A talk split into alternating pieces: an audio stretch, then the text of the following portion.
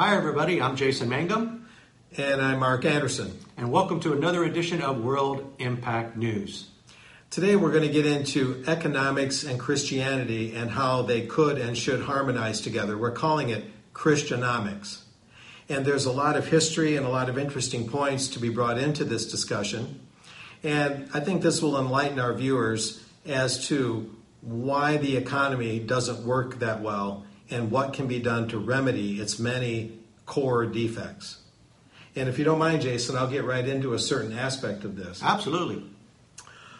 Over the years as a journalist, I started in late 1984, so I've been in journalism some 34 years.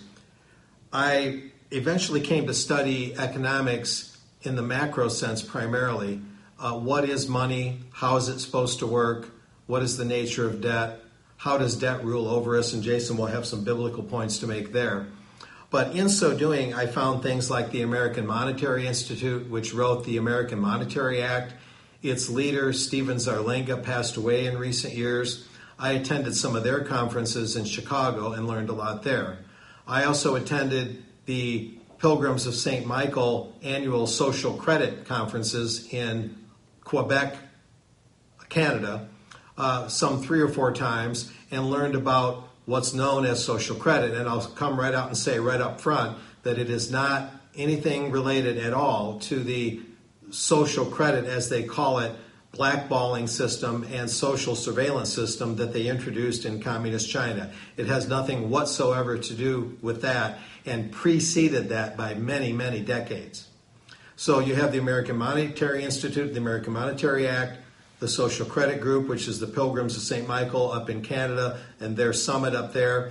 But social credit actually came from a Scotsman, an engineer named Clifford Hugh Douglas and it is a seeming hybrid between socialism and, and capitalism, but in fact, it's a Christian kind of capitalism. And it empowers all of society to have economic sovereignty and viability rather than the current situation where we've allowed a minority, the bankers and their prostitutes in the press, to dictate an economic system that on the surface sounds like freedom and prosperity, but in fact has a lot of injustices built in, a lot of defects, a lot of problems, and allows wealth and channels wealth to come to the top where the, the vast majority of people have poverty in the midst of plenty. Now, a Christian thing to do is to correct that, hence Christianomics today, Jason. And so it's a very interesting concept, and um, go ahead and add what you might want to add to this, and then I'll get into the basic essential defect that we all need to be aware of that needs to be corrected. I'll, I'll talk about something called the gap. Yeah. But you might want to add a little bit of introductory and foundational. Well, we might. Yeah, we might want to look at. I mean, that, that's really what we're looking at today is bringing Christian principles into the realm of economics. You know, one of the things we can see where the government has gotten a foothold, which is in the welfare system, and so we can see that right. in society that the government has now is now controlling these different welfare programs. I mean, you could see it both at the federal and state levels with WIC, with food stamps, um, where really it was a tragedy, in my opinion, when that slipped out of the grasp of the church.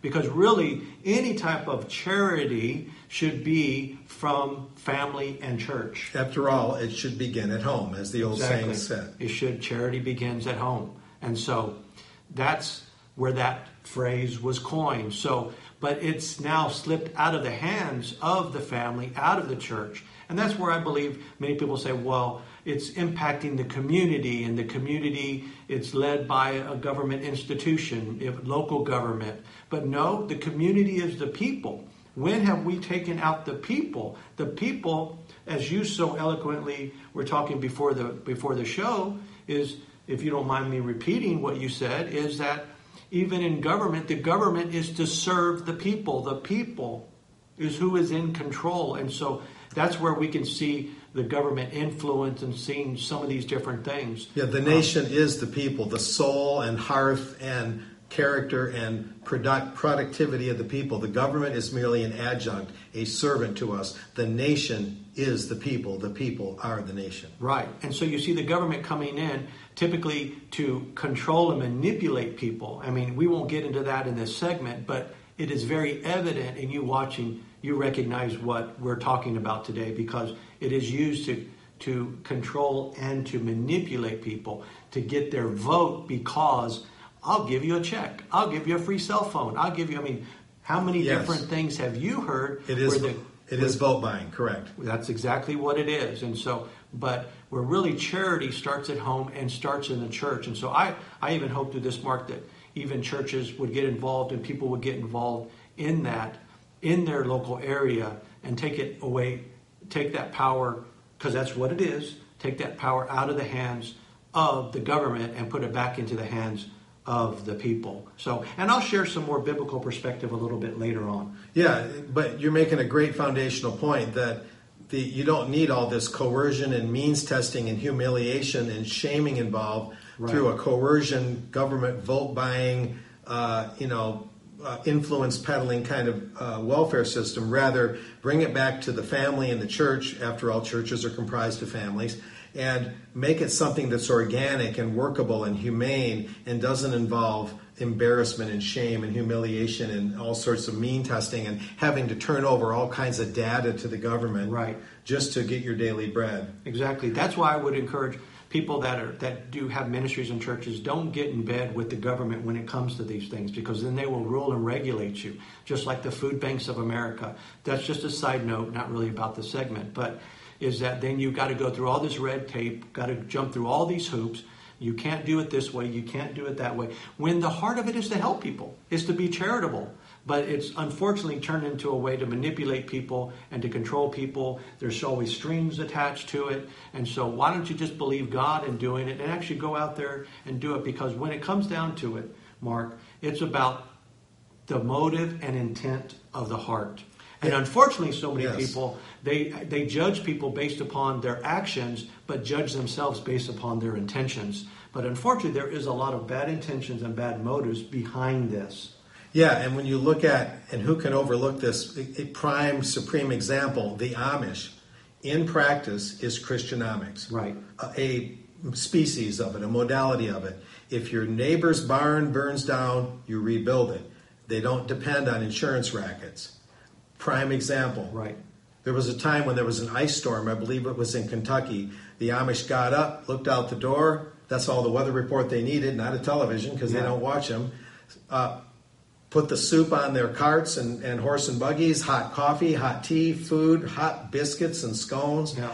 uh, stew and soup. Went to each house, gave everyone what they needed. And the National Guard and police got there. This ice storm was terrible. Power was out everywhere. Of course, not for the Amish. They have fire and backup generators, whatever the case they might have. And the the guard left that area. They go, the Amish has got this. They've got this. We're, we're out of here. We can go somewhere else. Yeah. They they completely cured that area of disaster through their Christian ethos. Right. And really, what that was in, in kind of setting this up, uh, the foundation of it, is that you can see the church in the book of Acts when the church was birthed. Is it said that everybody sold their goods, their possessions, their land, their property, and distributed it according to the people's needs. But it was an act of charity, not an act of socialism. And not- that's where we're going to see. We're going to see Right. the, the, the differentiating factors here, where this is not socialism. This is uh, this is about you contributing, you working hard, but getting to reap the benefits of that. Yeah, and a rebirth of a, of a new civilization based on Christianomics. Right. To get us out of this usurious thing run by the debt merchants. Exactly. To get us into a new paradigm. And where better to look than Clifford Hugh Douglas, the, the Scotsman and engineer who was working at an aircraft factory in the early war days in Britain and found through careful study that the employees wages and salaries paid to the employees could not keep up with the price structures and productivity and output of the factory.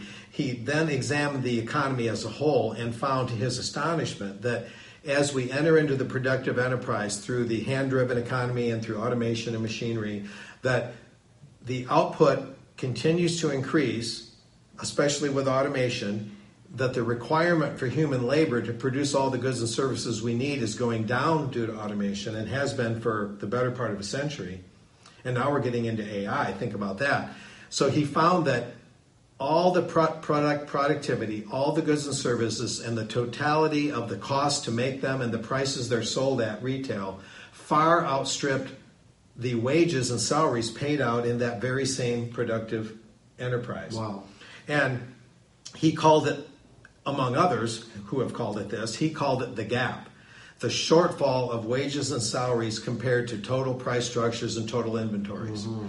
Simply put, ladies and gentlemen, and this might be astonishing to some, there isn't enough money in circulation to buy what's being produced. It just, it, it's not really so much anything but the natural outcome of the productive process. It just can't and does not pay enough wages and salaries. So, modern economists, almost to the man, will tell us that the way to make up for that is to constantly borrow, to have a borrowed money supply. Mm. Get a credit card, get a student loan, get a car loan, but get into debt, pay interest, and have that albatross around your neck all mm. the time. And in fact, that is how we make up the shortfalls primarily. There's a little bit of dividends from stocks and bonds, but primarily, even that stuff is debt instruments at its base. So, what Douglas, who died in the 1950s, said to fill the gap, what was needed was a dividend check as we are all part uh, we are all a part of society incorporated and that we should all be capitalists in the sense that we are all part of this great experiment as the industrial arts improve productivity. We're all part of this great experiment experiment of USA Incorporated or Switzerland Incorporated or Great Britain Incorporated, and that we all are shareholders in common in a great co-op known as society. And that to fill the gap, instead of borrowing from banks and having to make payments like, like a serf year after year, week after week, month after month, we would get periodic dividend checks in the mail or in our accounts, which are not means tested and they are not telling us how to live or where to live. They are not requiring data from us, and it does not represent state control of the economy. It simply means that the government fixes the defects in our monetary infrastructure. We receive this dividend, and the totality of everyone, rich and poor, no matter if they're employed or not, I have to say that. It doesn't matter whether you're working or not. You, you get this check because those checks in their totality fill that gap rather than having to doff your hat to the debt merchants and constantly borrow and be given these credit scores and these bogus ratings that actually are a sign of serfdom, almost like a piece of an animal of livestock being stamped with the owner. Um, uh, we're, we're given all these, uh, you know, Experian uh, credit ratings and they, they rate us on, on some arbitrary standard right. on how well can we borrow. Well, we can be freed of that usury by receiving these dividends again as as shareholders in common, co-capitalists in the great experiment known as society. And so it's not socialism because there's there's there's no welfare the way you described it. There's no state ownership or compulsion. It's simply to fill that gap and then people can work at the job or calling of their dreams. Uh, if it's to be a priest or a minister, or if it's to be a uh, head of a charity, or if it's to be a musician or an artist, your calling could be your job would be your calling, your calling would be your job. There would still be jobs to fill, of course, and people would be uh, receive uh, remuneration for those jobs. It doesn't mean that work would disappear, but what it does mean is that we wouldn't have to make work the centerpiece of our lives. We could work to live rather than live to work. Right. And find our callings in life, have a much more relaxed social fabric, reduce the role drastically of uh, usurious banking and those uh, corrosive influences, and not be in debt our whole lives, including student loans. Right. And then we would have a much more humane society. Wallace Klinck, a expert on social credit and economics commentator from Alberta, Canada, has said, and get this, this is very important, I cannot stress this too much. The system now is so sinful and so corrosive and so um, dysfunctional that even angels, if they were called in to operate it, would be corrupted by it and would fall into sin. Wow. In other words, we live in an economic system that encourages theft, war, and sin. Yeah. Because there's so many inequities and so much so much dysfunction that it it tempts everyone to embezzle, to gamble, to get quick ri- to get rich quick, and then suddenly the gambling debts eat you alive, and maybe you commit suicide or abandon your family. And gambling, the gambling culture comes out of this this sense that the economy is completely out of whack and that you constantly have to be on a treadmill or a little mouse wheel to get caught up. Right. But that but that treadmill keeps getting steeper and the, the wheel keeps having to go faster, but the rewards for the effort are further and further away. Right. And so the only way to correct this is not through more debt and borrowing because that's what drives that whole thing. Mm-hmm. It's it's equity, it's fixing the defects and what was called social credit by Douglas and he had a book called Social Credit. He had another book called Economic Democracy. And that book argued that we have judicial, legislative, and executive power, but why has the financial control been taken away from us and given to a small coterie of bankers? Right. And then there's been other books in this age of plenty and innumerable others. A former NASA official um, has also written about this, um, Richard Cook. And he's written numerous books. Richard Cook agrees with this. He, he was in the federal government that there needs to be a national dividend that would empower everyone, again, as co capitalists in a national co op model. So, therefore, you get rid of the monopoly capitalist model and you also issue or put aside the Karl Marx socialist model. You see how they control us? They want you to think that monopoly capitalism and socialism are our only options, and it's linear, and they say, well, look left or look right, but don't look anywhere else. Right. Yeah. And this is how we're fooled. But this is, or at least points to, one potential and promising solution to all of this to finally reach what we would call Christianomics. There may be other means, there may be other theories, there may be other uh, things to apply. I'm not saying that what I'm saying is the only answer, but I'm saying it's one of the more promising ones that I've come across. Right. And we have long bemoaned what's been going on. There's a very important old book called The Babylonian Woe, and it goes into the ancient roots of usury, because another thing that drives this whole in, unjust economic system is that at any given time, interest payments are removing money from the economy that's needed to purchase goods and services. Right. While businesses struggle, while restaurants struggle, while retail districts struggle. Bankers and people receiving interest are constantly draining the economy of the lifeblood that it needs. So constantly we have to put more money in the economy by borrowing even more, which leads to even more interest payments, and the vicious cycle continues. Right. So you have what's called interest drain, money in, money out, and the money out begins to overtake the money in.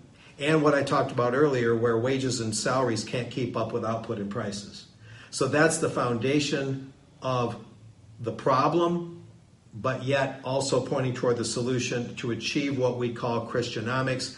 And as we've said in this and other productions of World Impact News, on earth as it is in heaven, Christian ideas need to be woven into society. They're not ornamental, they're not an aside, they're not an afterthought. We are supposed to live in a Christian society, Christendom, en route to heaven and salvation. And we'll be right back after these messages. Killing the Planet book, available now from Rodney Howard-Browne and Paul L. Williams. They own you.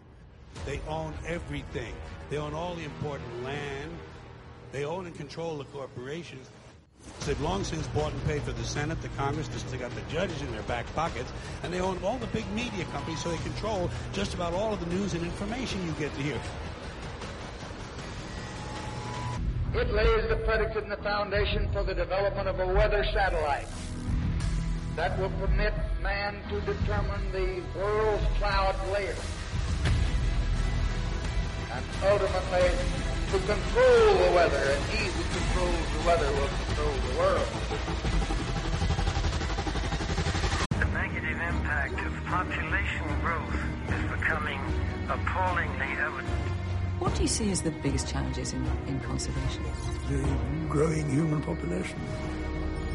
And to get to that goal, you have to monopolize the energy aspects of people around the planet. If you control those two aspects, the green revolution and the gene revolution, then you're able to control the entire planet, every resource on it, extinguish freedom for the rest of history. Available now. Go to killingtheplanetbook.com to get your copy today. Have you ever wondered about the story of money? Read Alice and the Money Tree, written by J.M. Weston Briggs, an illustrated beginner's guide to money and its hidden political and economic impact on society.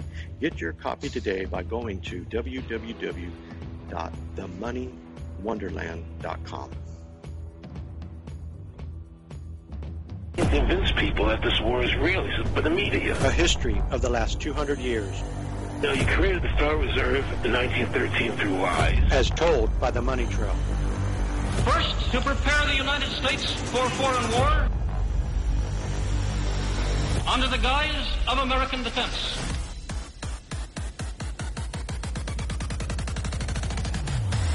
Written by Rodney Howard-Browne and Paul L. Williams. My name is Kevin Shipp. I'm a former decorated CIA officer. There is a shadow government that is manipulating our elected officials that we see behind the scenes.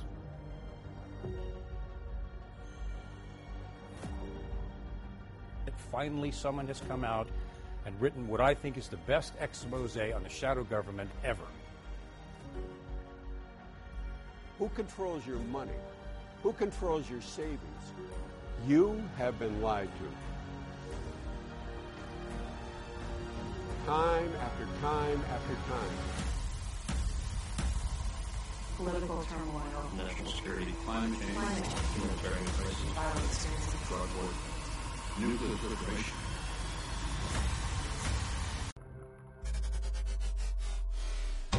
The U.S. is at the very least nurturing the largest source of the deadliest and most addictive drug on the planet. Central Intelligence Agency was actively protecting certain large drug shipments. So you tell me what the occupation of Afghanistan is really about. The Killing of Uncle Sam. Get your copy today. Visit killingunclesambook.com. Welcome back, everybody, to this segment of World Impact News. Yeah, one of the one of the probably scriptures that most people have heard is raise up the child, a child in the way that he should go, so when he is old, he will not depart from it. But what they forget is the very next scripture that says, it says, the rich ruleth over the poor, and the borrower is servant to the lender. Yes. And so there is this almost noose of debt around people. Oh, it is. It's a noose. It's an albatross. You know, it, it's you're in the stockade. You are in the stockade, and so the you know that's where even the FICO score. It's all a fraud. It's all a fake. I mean, to keep people. It's just another form of bondage. You have a great antidote to that. To, to say to a doctor that you don't take prescription drugs is almost like telling a friend or family or even a banker that I don't have any debt. Yeah. You know, debt is is as expected. It's an expected thing, just like it's expected. Well, what medications are you on? Yeah. And if you tell someone that, like Dave Ramsey, you advocate no debt, and he's one of the ones that points out to the bogusness of the FICO scores. Right. His is zero, I believe. That's because he pays cash for everything. Right, and even that, paying cash for everything is looked on as antisocial, that Right. you might be a dissident now. Exactly. Because that's got- where the attack on, just to interject real quick, Yes. is the the attack on uh, cryptocurrency. Yeah. You know, the Bitcoin is actually cash in electronic form, but there was such an attack against it. Yes, You know? and I've never been totally educated on Bitcoin, but I do want to learn more, and I don't think it should just be arbitrarily shouted down. Right. Let's let's take a closer look at this without people telling me what to think. But but but if you know, well, the banks don't like it, then it must be bad. Watch out. Yeah, what kind of re- what kind of reasoning is that? Yeah, you know, exactly. But but yeah, you, you made a great scriptural reference there, Jason, and it, it's it's important to recognize that we're living now in a, a, a system run by debt merchants, people that make money off of others' labor who themselves don't labor very much. It's interesting to note when a bank makes a loan, what happens. And like if anybody's ever been in a foreclosure or something like on a mortgage, Yeah. this is very instructive. When you go to the bank and make a loan, you sign a promissory note that that bank turns into a negotiable instrument and they deposit it in their account. They enter the amount of your loan in a demand deposit account. They don't take any money out of the depositor's funds, and the bank never loans its own profits or money. Yeah. Where does it get the money? It creates it out of thin air by computer entries for the amount you requested. The only time real money exchanges hands is when you pay back the alleged loan. So when you get that house, the bank has simply given you permission to occupy the house for a certain period of time. But if you default on paying them money that they never loaned you, mm-hmm. and I've talked to many bankers that have spoken to me off the record and on the record, a bank will loan you something but part with nothing. Yeah. When they loan you something, get your brain around that, ladies and gentlemen, they part with nothing. They risk nothing. And so now they might, the loan might not perform as well as they expected, and they might make less in interest than they anticipated. But that's not really a loss. That's just things, the horse didn't run around the track quite as fast as they thought it would. Yeah, where we're used to and where we function by credits and debits, they don't have anything as a debit. No, no, not really. Not not what we think of as a debit. So the loan is made and the, the money begins to exchange hands, money of exchange, real money, sweat, blood, sweat, and tears when you pay back the loan. But money of account, simple numbers in a ledger, which used to be done with pen and now is done by computer keystroke, there's no risk involved there. So what, what is known in the law of contracts as consideration the banks and lending lending machine has no real consideration. They're not really risking anything, but you are your reputation, your assets, your home, your family, everything is put on the chopping block. So a loan, the real the real lender is the borrower. This is the huge counterproductive or counterintuitive thing you're hearing. It sounds like we're getting into the twilight zone and where's Rod Serling, right? the real lender is the, is the borrower, and, and, so the person really putting in the money is the person who's described as the borrower, the the consumer who gets the mortgage or the car loan or whatnot.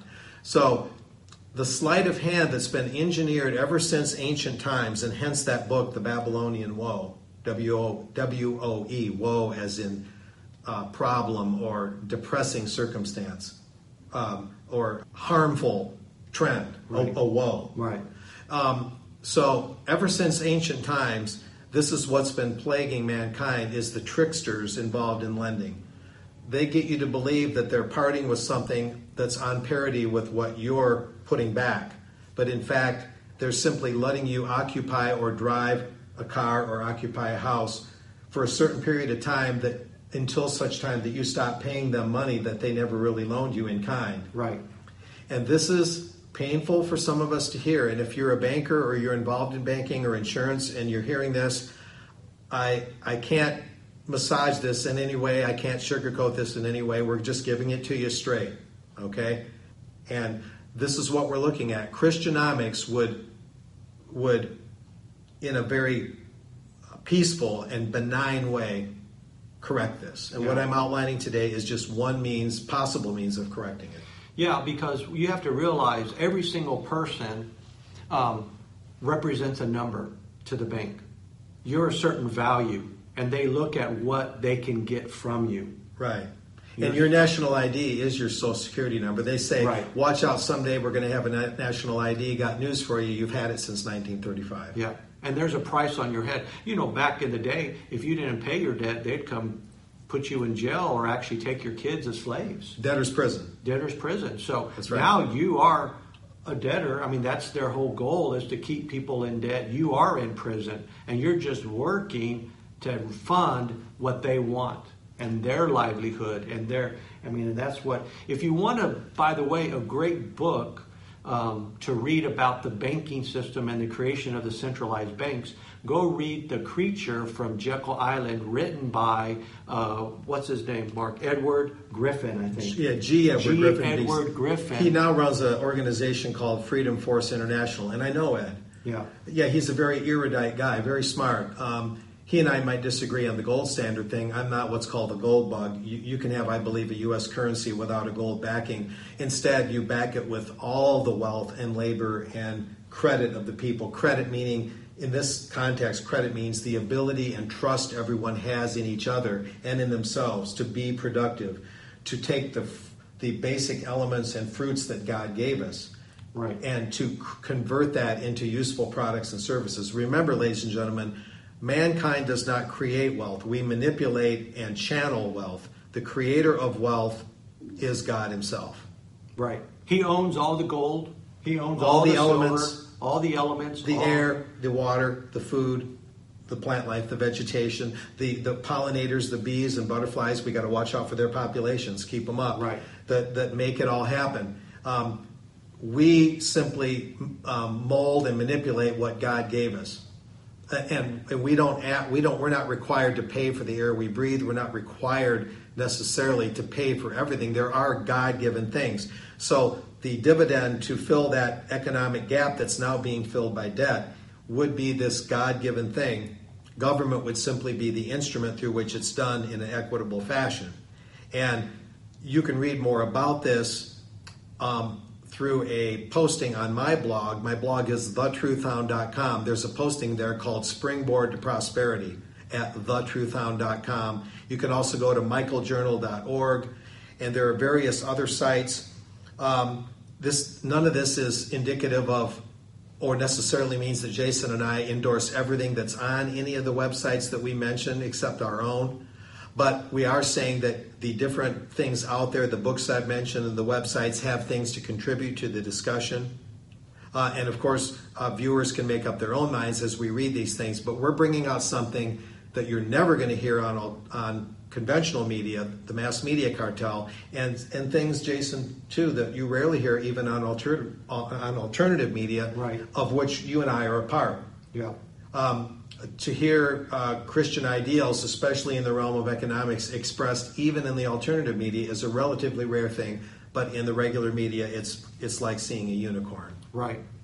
So there's these ideals that God doesn't want to prosper you when He does want to prosper you. He actually says in His Word that He maketh one rich and adds no sorrow to it, which literally means that you don't have to toil. Now, do you need to work? Yes, the Bible also says you want to eat, you need to work. So, um, but that you would not actually use that money in a in a way or have to like that would be your your master you know because the reality is money is a great servant but a terrible master That's right. and so and, through the system we have now, it's allowed to be our master. It's been made into our master. Exactly. And, and work is supposed to be something that we we work to live, but we ought not to live to work. In other words, constant toil and labor Right. need not be the totality of our whole lives. Exactly. We need we need fellowship and leisure. We need time to develop our our our, our higher selves and love our families and be with our families, not on the road working 24 7, 365, eight days a week, uh, 3.5 jobs for 4.5 kids. Very you know, it, it, it uh, we need to put things in perspective and get a real grip on these things. But I think this has been a um, dynamite discussion today that is rarely heard in, in alternative media circles, like you said. Yeah, absolutely. So, in, in closing, uh, let me share my final thoughts here, which is, you know, the Word of God says in Deuteronomy eight eighteen that that uh, says, "But remember the Lord your God, who gives you power to get wealth or to create wealth." And so, it is God's will for you to prosper. He is giving you power to get wealth and create wealth. And so, but remember who gives you that power. Remember who it belongs to. You know, and that's one thing is I, I, I will state is if money was wicked and evil, then God would not have given you the power to get it.